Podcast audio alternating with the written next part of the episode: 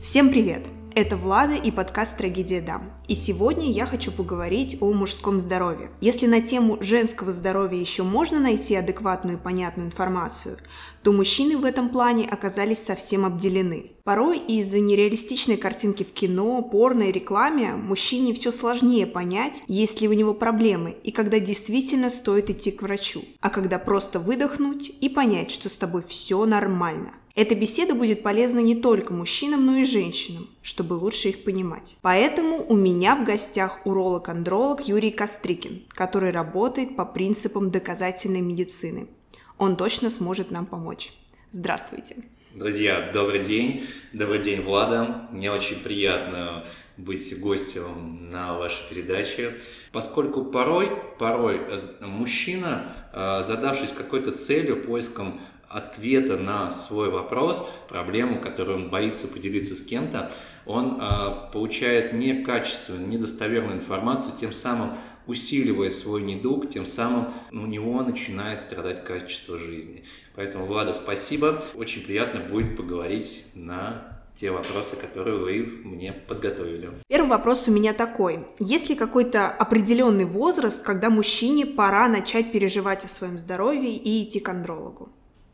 Знаете, э, я неоднократно на своих приемах слышу, вот, Юрий Васильевич, а скажите, вот на что нужно обратить внимание, чтобы однозначно понять, что нужно сделать? Также и здесь, если бы мы понимали, что, допустим, 40 лет нужно сделать это, это, это, это был на самом деле прекрасно, знаете, такой чек-лист. Но, к сожалению, по отношению как к организму мужскому, так и женскому не может быть каких-либо стандартов. Да? Это все индивидуально. А, но тем не менее, мужчина должен понимать, что те возрастные проблемы, которые его могут настигнуть, он должен их контролировать. Ему следует это контролировать.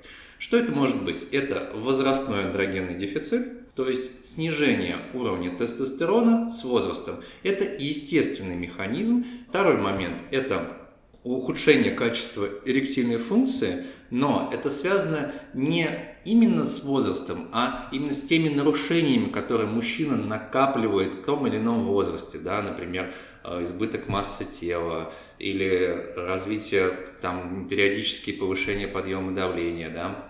Следующий момент – это предстательная железа, то есть с возрастом мужчина обращает внимание на состояние предстательной железы, на качество мочеиспускания.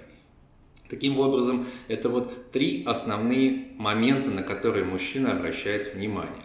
Но что же касается удела более молодых мужчин репродуктивного сексуального возраста, это все-таки качество сексуальной жизни и проблема репродуктивного здоровья, да, то есть вопрос зачатия ребенка. Поэтому вот в данном случае, как только у мужчины появляются какие-то вопросы, не нужно затягивать, ну, не нужно ждать какого-то определенного возраста. Даже если вам 20 лет, там, 25, нужно просто своевременно обратиться к доктору. Таким образом, мужчина должен прислушиваться к себе, как бы это ни звучало странно. Тогда давайте перейдем к каким-то конкретным признакам и симптомам. То есть, какие симптомы вообще должны насторожить мужчину, а могут ли какие-то заболевания, которые требуют обращения к врачу, протекать бессимптомно? Первое, о чем я коснусь, это первый блок – сексуальное здоровье мужчины. Да? В данном случае прям несколько таких мужчин, вот прям запоминайте, если можете, записывайте как только вы понимаете, что вы начинали, начинаете забывать, что такое спонтанные утренние эрекции, то есть когда они последний раз возникали. Не обязательно они должны возникать каждый день, но тем не менее, если вы обратили внимание, что в течение э, более трех месяцев вы забыли, когда это с вами последний раз происходило, это один из звоночков, чтобы показаться, обратиться к специалисту. Поскольку это может быть сигналом, например, к снижению уровня общего тестостерона – причиной которой может быть целый ряд других событий. Второй момент.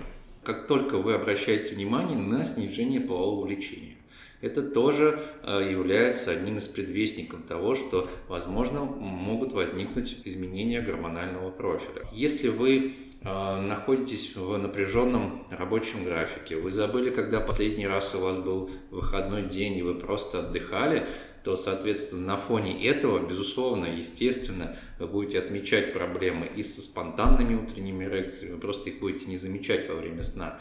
А также с, с процессом а, с половым лечением, оно тоже будет снижено, поскольку мужской организм, он просто, ну скажем так, батарейка, которая иссякает, которая требует подзаряда. Поэтому порой иногда стоит отдохнуть, чтобы все эти функции восстановились. Вопрос, касаемый следующего блока, это здоровье предстательной железы. Это в основном, конечно, касается удела более старших мужчин, старше 40 лет. Но тем не менее, обращаем внимание на качество мочеиспускания. Если мы видим, что, э, точнее, мужчина замечает, что во время мочеиспускания возникают какие-то сложности, что-то пошло не так, как это было обычно, то стоит показаться урологу. Не нужно тянуть с походом к врачу потому что это может быть одним из предвестников начала заболевания предстательной железы. Следующий момент. Такое заболевание, как простатит. А, очень много мифов вокруг этой темы, но тем не менее. Обращаем внимание, опять-таки, на качество мочеиспускания, на на, на какие-либо сопутствующие заболевания, сопутствующие жалобы. Если вы замечаете, что появился дискомфорт э, в области так скажем, половых органов, э, внизу живота, то не стоит тоже медлить, стоит показаться и просто развеять, так скажем, все страхи и мифы, подтвердить либо исключить заболевания предстательной железы, в том числе и воспалительные. Давайте тогда перейдем более конкретно к таким, наверное, наиболее табуированным темам в мужском здоровье и поговорим о мужской сексуальности. Если вспомнить старое кино, то там нередко, желая максимально оскорбить мужчину, использовали слово «импотент». Сейчас, к огромному счастью, такое встречается гораздо реже. Но и порно нередко можно увидеть мужчин, да и женщин, которые ничего общего не имеют с реальностью. Из всего этого складывается страх и беспокойство, которое влияет на мужчину. Поэтому давайте расскажем. Вот если у мужчины пару раз не получилось в постели, это проблема? На сегодняшний день установлен термин эректильная дисфункция. Ранее этот термин имел аналогичное название – это импотенция на смену которому пришло как раз-таки определение эректильной дисфункции. Почему? Потому что импотенция, ну, звучит довольно оскорбительно для мужчины. Эректильная дисфункция все же такое, ну, если позволите, более официальное название и не так оскорбительно. Так, к такому выводу пришли несколько лет назад а, мировое сообщество по сексуальному здоровью мужчины. Эректильная дисфункция – это как тогда, когда не удается достичь и поддерживать эрекцию, достаточную для проведения полового акта в течение трех и более месяцев. Все, э, если количество неудачных половых актов соответствует этому определению, мы говорим о том, что у мужчины есть эректильная дисфункция. Какого характера, это еще предстоит выяснить.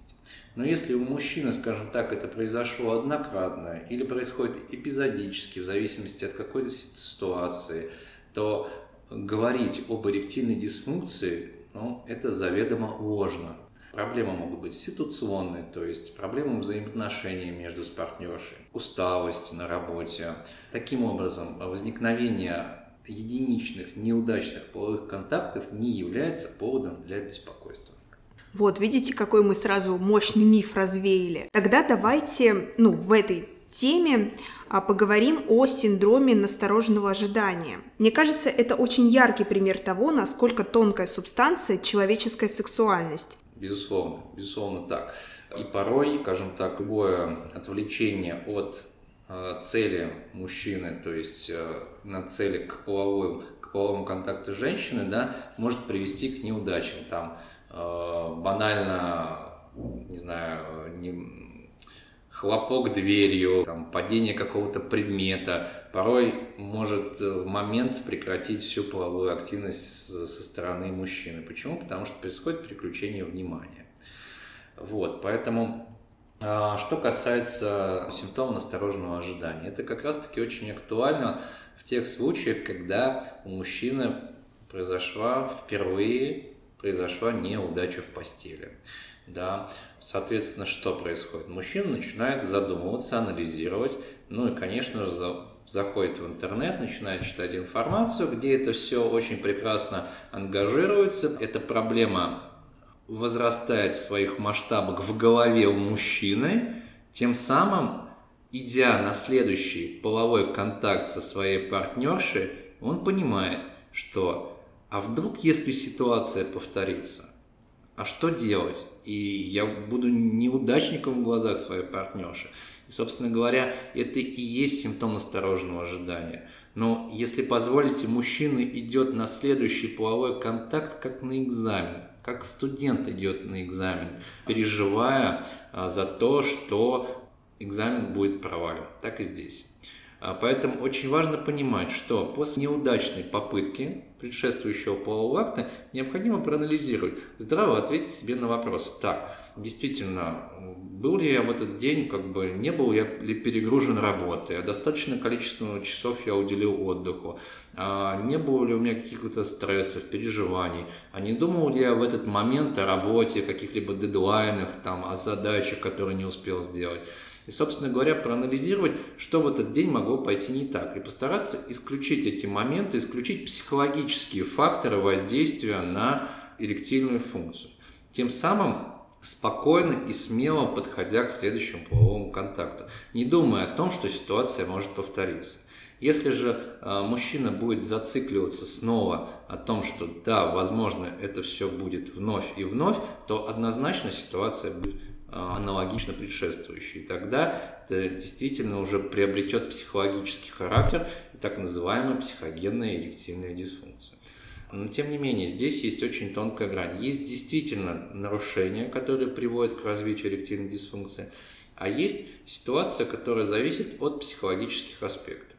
Так вот, если это единичные неудачные половые контакты, если эти неудачные попытки связаны с каким-то Э, ситуациями в плане некомфортных условий или какие-то, скажем, э, вещи, которые вызвали сомнения у мужчин, то, скорее всего, в данном случае неудачный половой контакт будет связан с психологическими факторами. Мне кажется, порой действительно грамотной информации достаточно, чтобы избежать каких-то вот таких случаев. И я надеюсь, что нашим выпуском сегодняшним мы поможем каким-то мужчинам чувствовать себя увереннее. Эректильная дисфункция – это та проблема, которая э, решается. Решить ее можно теми или иными способами. Э, вопрос всегда нужно подробно разобраться в ее причинах развития, разобраться, э, что могло вызвать неудачную попытку до полового контакта и дать соответствующие рекомендации. И, дорогие слушатели, не всегда это назначение лекарственного препарата, уверяю вас. В ряде случаев достаточно с мужчинами с мужчиной разложить все по полочкам, дать четкое понимание того, что это хорошо, а это плохо, проблема решается. И многие мужчины даже не прибегают к приему лекарственных препаратов. Ой, это очень здорово. Знаете, раз уж мы тут заговорили про лекарственные препараты, у меня тут э, припасена такая бонус, скажем так. Я полезла вдохновляться на сайт iRecommended. Я уже второй выпуск его рекламирую просто изо всех сил. И там я решила почитать отзывы к Виагре. Э, меня удивило, что там было примерно ноль отзывов от мужчин, которые с ее помощью что-либо лечили. И в основном Виагру там принимали здоровые мужчины чисто из интереса. Поэтому хочу спросить, есть ли вообще смысл мужчинам без каких-либо проблем принимать Виагру и какие опасности их могут ожидать вот в таких экспериментах? Прием подобного рода средств является безопасным для мужчин, у которых были исключены противопоказания к приему. Противопоказания к приему данного лекарственного средства, подчеркну, это лекарственный препарат, это не витамин, а это не БАД, это лекарство. Противопоказания определяет только доктор, врач, уролог, андролог. Поэтому я не рекомендую мужчинам самостоятельно принимать решения о приеме данных лекарственных средств, поскольку порой иногда за положительным эффектом да, могут скрываться, точнее могут проявить себя нежелательные явления, которые могут чревато а, сказаться на здоровье мужчины. Ну, справедливости ради, в этих отзывах многие мужчины писали, что у них при приеме препарата, ну, у здоровых мужчин, горело лицо, учащалось сердцебиение, ну, то есть, в принципе, эти симптомы не очень похожи на что-то очень здоровое и полезное для организма. Поэтому я хочу предостеречь тех, кто хочет ставить эксперименты над своим телом и посоветовать этого не делать. Мы говорили уже немного о стрессе, и мне бы хотелось обсудить эту тему подробнее. Вот расскажите о влиянии стресса на мужское здоровье, потому что я читала о случаях, когда из-за стресса мужчинам даже тяжело испытывать оргазм и приходится его симулировать. Да, стресс в развитии эректильной дисфункции играет большое значение и, а именно для развития психогенной эректильной дисфункции. Поскольку если э, мужчина, скажем так, э, ну, приступая к половому контакту с партнершей, находится в состоянии депрессии или в состоянии повышенной тревожности, соответственно, с высокой долей вероятности произойдет э, неудачный половой контакт. То есть э, эрекция будет недостаточна либо для осуществления, либо для поддержания полового контакта. Почему? Потому что эрекция обеспечивается плотным взаимодействием трех основных систем организма – нервная, сосудистая и гормональная.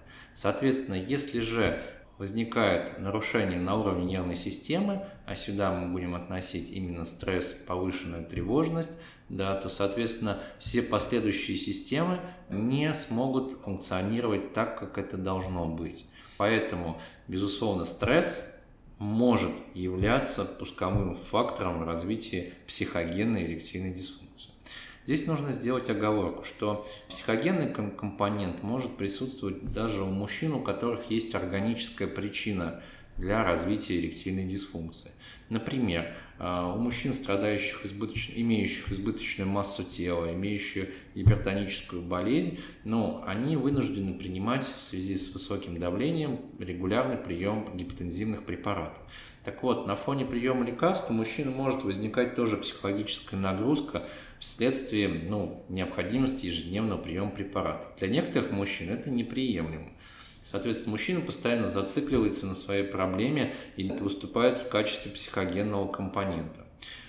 Поэтому, подводя итог, стресс может играть большую роль в развитии эректильной дисфункции. Угу. А что вообще помимо стресса влияет на эрекцию? Смотрите, как я уже говорил, что эрекция обеспечивается взаимодействием трех основных систем. Э, нервная, сосудистая и гормональная. Соответственно, причины для развития эректильной дисфункции – васкулогенные или сосудистые, эндокринные или гормональные и э, нейрогенные. Итак, среди сосудистых причин, да, васкулогенные причины – это гипертоническая болезнь, это атеросклеротическое поражение сосудов, то есть это нарушение обмена липидов, это нарушение углеводного обмена, которое влечет за собой развитие сахарного диабета. Среди гормональных причин это нарушение работы щитовидной железы, надпочечников. Опять-таки, это сахарный диабет, это снижение уровня общего тестостерона. Нейрогенные факторы развития эректильной дисфункции – это травмы, заболевания позвоночника, и особенно поясничного отдела позвоночника. Помимо этого имеются еще и анатомические причины, которые связаны с аномалиями развития половых органов. И имеются некоторые особенности, которые могут, скажем так, э, препятствовать проведению полового контакта. Это все, что я сейчас перечислил, это органические факторы развития эректильной дисфункции. Соответственно, второй большой блок причин – это психогенные. Это то, о чем мы сегодня очень много говорили. И еще важный момент – эректильная дисфункция может быть вызвана приемом лекарственных препаратов, некоторых лекарственных препаратов. Чаще всего это препараты, понижающие артериальное давление, это антидепрессанты, а, нейролептики, это прием наркотических средств. А, Все это вызывает снижение качества эректильной функции. Еще раз подчеркну, что достаточно большое количество причин, которые могут спровоцировать развитие эректильной дисфункции. И очень важно своевременно проанализировать и исключить все возможные факторы для того, чтобы понять, какую тактику в восстановлении эректильной функции необходимо выбрать. Вы говорили как раз еще и о гормональных причинах mm-hmm. развития каких-либо проблем возможных. Тогда давайте поговорим о самом главном мужском гормоне – тестостероне. Зачем он нужен и из-за чего он может упасть? А, тестостерон – это один из главных мужских гормонов, да, который участвует прежде всего в обеспечении сексуальной функции, да, то есть в обеспечении качества эрекции.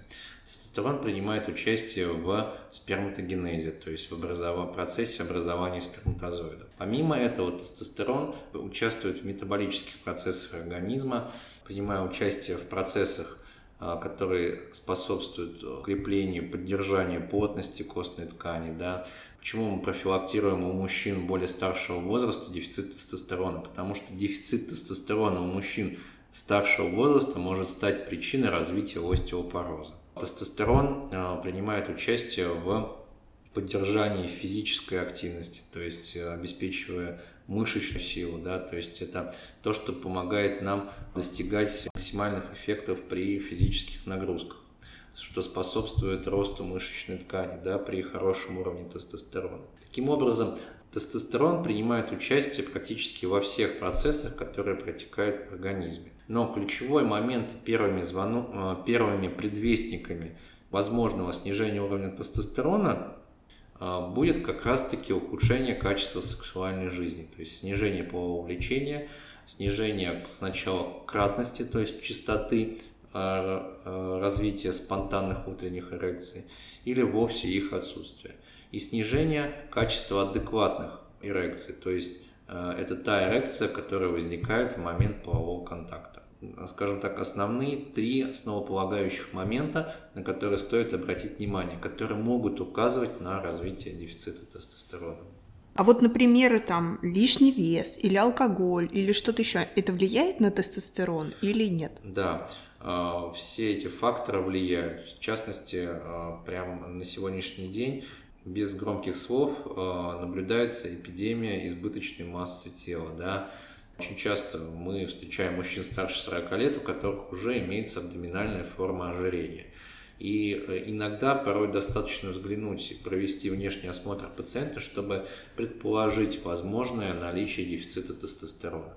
Поскольку избыток жировой ткани, да, особенно в области живота, является, если позволите, ловушкой для тестостерона. То есть тестостерон не используется по своему физиологическому назначению. При этом тестостерон может быть по анализам крови находиться в пределах нормальных значений. Но все признаки дефицита тестостерона э, могут быть. Поэтому дефицит тестостерона мы подтверждаем не только по анализам, но и по разговору с мужчиной, э, в зависимости от того, э, на какие моменты обратит внимание мужчина, какие жалобы у него будут возникать. Ну, основные вещи мы сегодня обсудили. Это наш не последний разговор, и мы обязательно еще будем глубоко и подробно обсуждать тему мужского здоровья, потому что она супер многогранна. Но я бы хотела резюмировать наш сегодняшний разговор. Во-первых, если у мужчины не получилось, если его организм не сработал по щелчку, это абсолютно нормально. Так бывает. И в таких случаях иногда достаточно отдыха или просто доверительного разговора с партнершей. И второе очень важное. К врачу ходить важно и совсем не стыдно. Адекватный врач не осудит и всегда найдет способ помочь. Ну и важно искать врача, который работает по принципам доказательной медицины, то есть опирается на научные данные. Вот так вот. Спасибо вам за сегодняшний разговор, это было супер полезно. Влада, благодарю вас за сегодняшний эфир. Э, безусловно, мы коснулись малой доли того, о чем бы хотелось еще поговорить, потому что данная проблема на самом деле имеет очень много подпроблем. И, возможно, мое пожелание, чтобы, знаете, вот отдельными такими блоками более детально разобрали э, сложные вопросы простыми словами. Поэтому, если у вас еще есть какие-то вопросы, то задавайте их на почту, указанную в описании выпуска. Ну или пишите мне или доктору лично. Я все контакты укажу в описании. Всем пока!